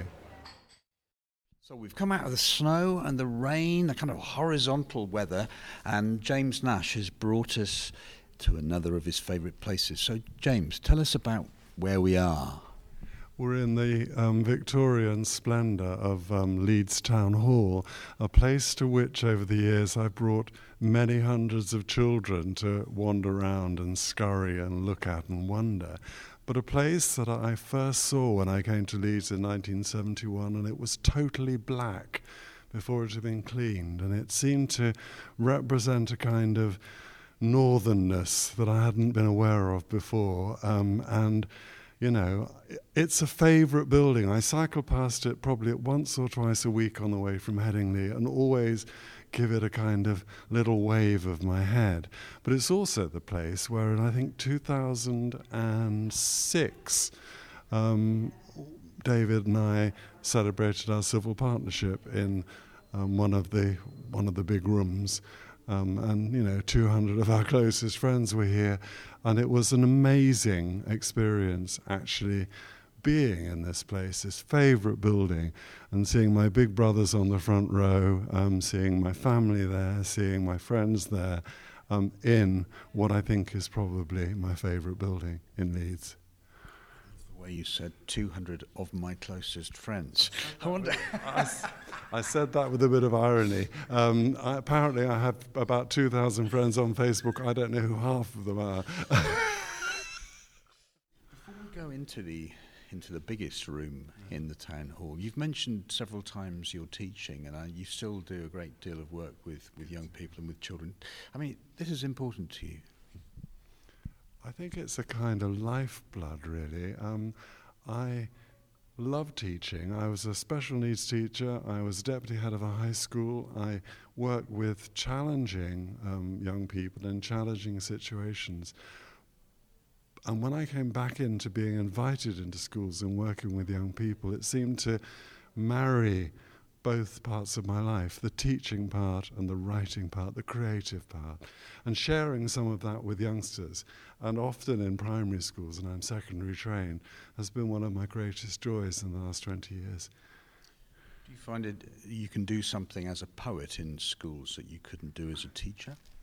Yeah, and I also think, as somebody who's done an enormous amount of performing, that performing has actually made me a much um, more risk taking teacher in the classroom and prepared to be much more myself in front of the kids than I probably was when I was Big Sir in a high school. Well, we're in a place of performance, the town hall in Leeds, so we're going to move off into the Victoria Hall where I think they are setting something up for tonight. So let's go and disturb them.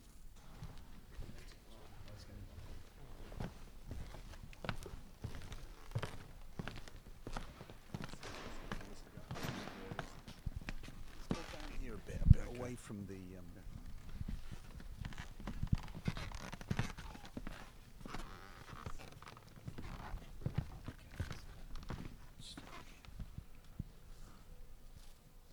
So here we are, and it's. Um,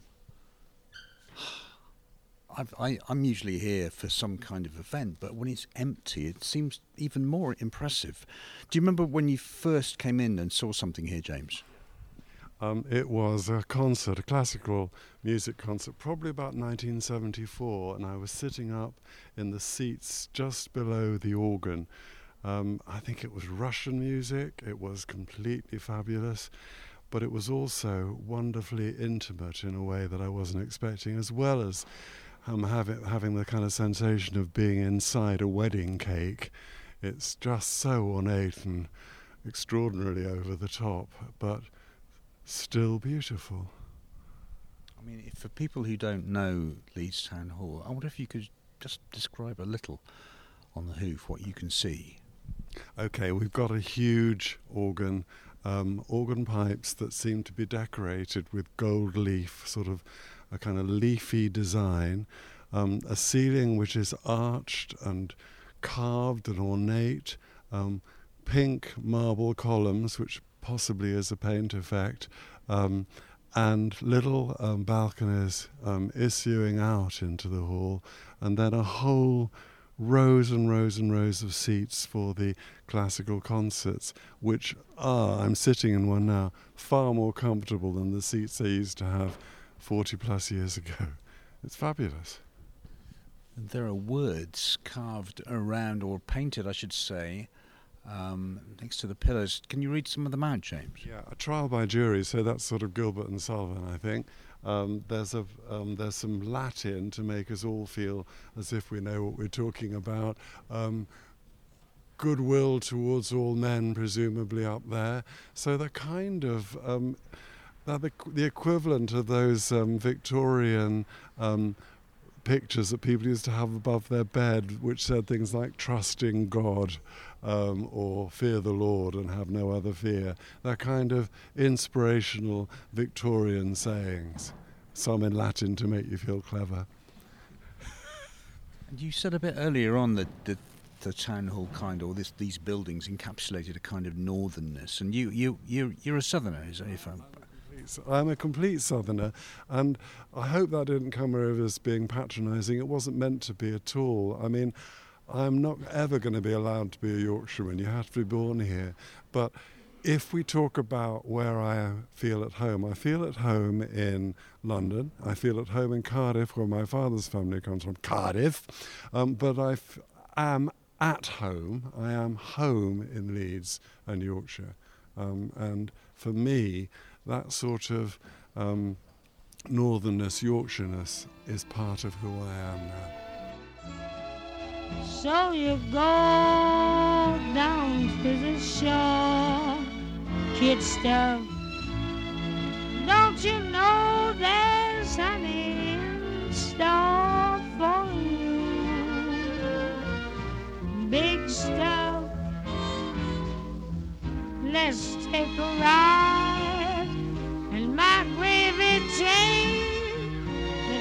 Open wide. Come in from out of the rain.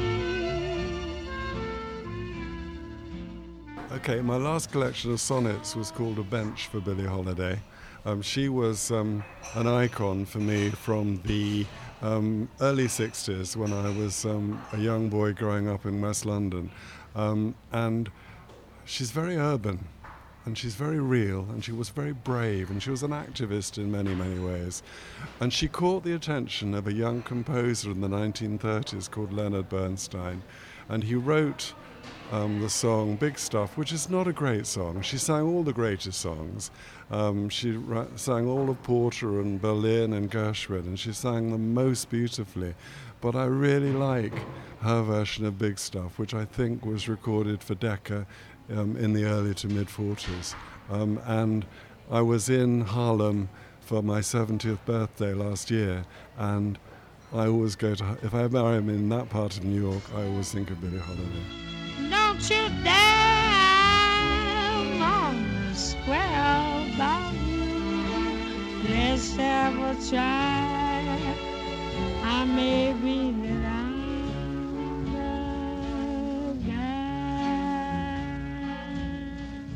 So, James, in terms of your poetry, you've, you've mentioned that you were a teacher, um, and you were obviously very involved in that, and you left for for, obvious, for for reasons that you've you've spoken about before. But in terms of the writing, where did that come from? When when did that start? It started pretty much the moment I finished teaching. Um, I think I, I mean, I, the kind of teaching I did, I was a manager of a school for a long, long time, but before that I was working, um, I ran a PRU uh, for children who had been excluded from schools. I worked um, as a special needs teacher and, and a head of year in comprehensive schools. And the kind of work I was doing used up huge amounts of creativity. Um, and I don't think it's a coincidence that the moment I stopped teaching was the moment that I started writing, because I think it's the same kind of creativity and the same kind of energy um, that I was using up in the classroom and working with those challenging but often very adorable young people who, you know, one was able to do things with. Um, so I stopped teaching, and it was like um, uh, cliches a crowding to the front of my mouth. It was like a dam had burst. Um, it was. I had so much to write about.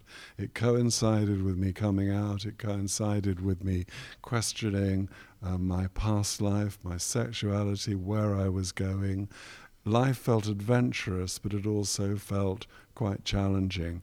And poetry, stories too, and a little bit of journalism helped me kind of locate myself in what I still refer to as my new life, but my new life actually started 30 years ago. So writing found me a place to be. Um, I've talked about Leeds as being home, but writing is also home. Um, it's a place where which I inhabit, which gives me enormous amounts of pleasure and a feeling of connection to the world, the city and the countryside, the seaside. And people, audiences, readers connect very emotionally with your work. I think that's something that could be said about you. I don't set out to make people cry. Um, I don't set out to make myself cry. Um, but sometimes I think um, we were talking about Nick Drake earlier. He connects directly to the feeling. And I think sometimes when one of my poems works, it connects directly to the feeling. Sometimes that's humor, because I use humor too. Um, but people, I used to worry about grueling people in an audience, but it's a bit like um, seeing a film, which you go on a journey in a film, and it can be end most sadly, but it feels like the right thing. You trust the director and the actors to take you there. And I think if you get it right in your writing, you're taking your audience on a journey. It's not a fake journey, it's got truth and honesty in it. And at the end of it, they've had a little experience um, of the 30 seconds it takes to get in and out of a sonnet, probably 25 seconds. I think um, one of the um, one of the great discoveries in the last 15 years has been the East Coast, particularly in the East Riding of Yorkshire, um, and I've um, discovered um, a kind of an interest in nature and in countryside and in the sea, which, as a completely urban person, I never realised I had. But there are still places um, in Leeds that I think I'll just cycle out to Holbeck or I'll just have a little pedal around Beeston and just have a look at some of those buildings and try and discover some of the lives and stories that will have been lived there. Because you know there are some wonderful old school buildings there are brilliant kind of parades of shops there are little signs of um, Victorian industrialism. Um, they're all there um, and I would like to get out there and write about some of them this, you, you've written and talked very, very uh, lyrically about the sea and how much it means to you. Yeah, um, it's um, we we're at the seaside at uh, in Bridlington, East Yorkshire, most weekends, um, and apart from this Sunday morning when we would have been blown off from the cliffs at Flamborough, um, we normally would take the dog and go for a walk in the nature reserve at South Landing, which is probably my favourite place in the whole world. Um, but instead, there was a kind of half an hour of sunshine on Sunday afternoon, and we whizzed down to Danesdyke, which is a cove along from South Landing, and we caught the sun, we caught the sea, which was wild, um, and we caught the early early um, snowdrops and um, aconites, and it was half an hour of complete heaven. So, James, finally, in you've been here 50 years, so you've been writing for uh, for a long time and taking part in various literature events around the city. We now have a Leeds Lit Fest, which is two years old this year. So, yeah, how does that feel to have a festival that unites all those small festivals? I just think it's brilliant um, because we have in Leeds um, a community of writers and a community of readers, and they overlap. And I think a celebration of um, Leeds as a place and a place where literary things can happen, um, where people can meet and talk about books and writing and reading, is just a brilliant, brilliant thing. I mean, it's a wonderful city. It's got a rich cultural life. Um, I think it's fabulous that it's um, it's in its second year. Last year was a blast. This year looks to be even better. Time has told me you're rare find. Trouble cure for a troubled mind.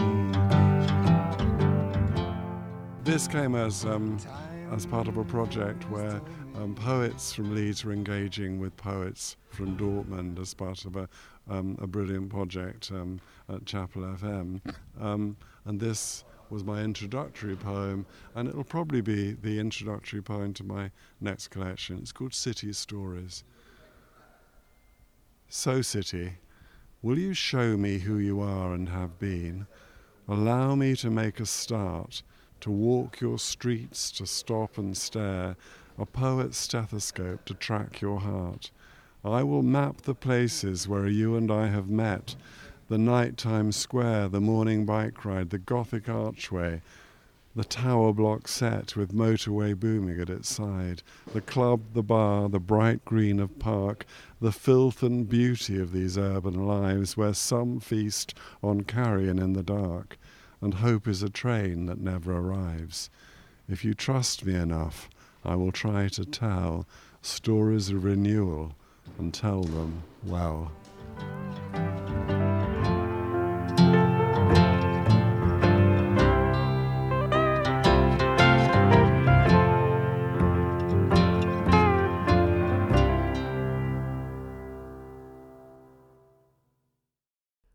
The podcast you've just heard was made by Chapel FM, commissioned by Leeds Litfest, and funded by Leeds Inspired, part of Leeds City Council.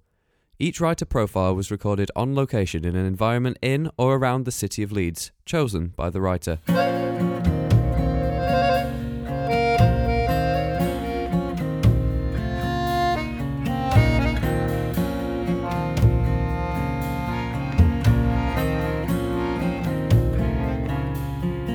I think about the life I live, a figure made of clay, and think about the things I lost, the things I gave away. And when I'm in a certain mood, I search the halls and look. One night I found these magic words in a magic book. Throw it away, throw it away. Give your life, give your love each and every day. And keep your hand wide open. Let the sun shine through.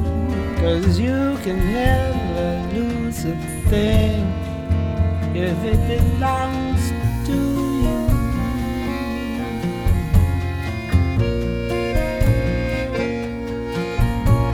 There's a hand that rocks the cradle, and a hand to help us stand with the gentle kind of motion as it moves across the land.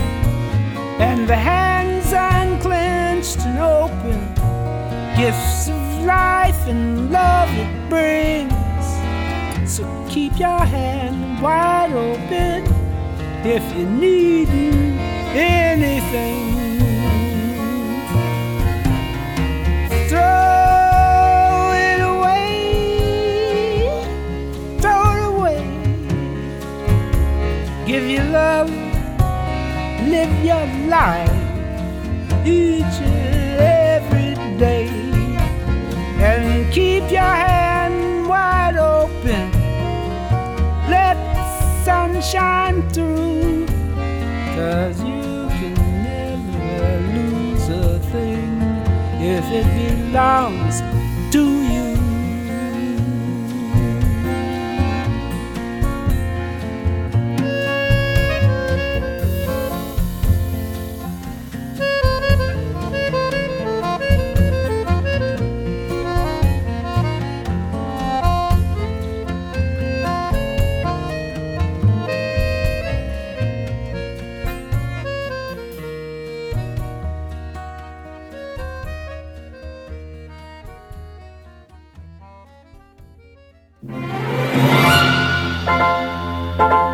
Love the commas.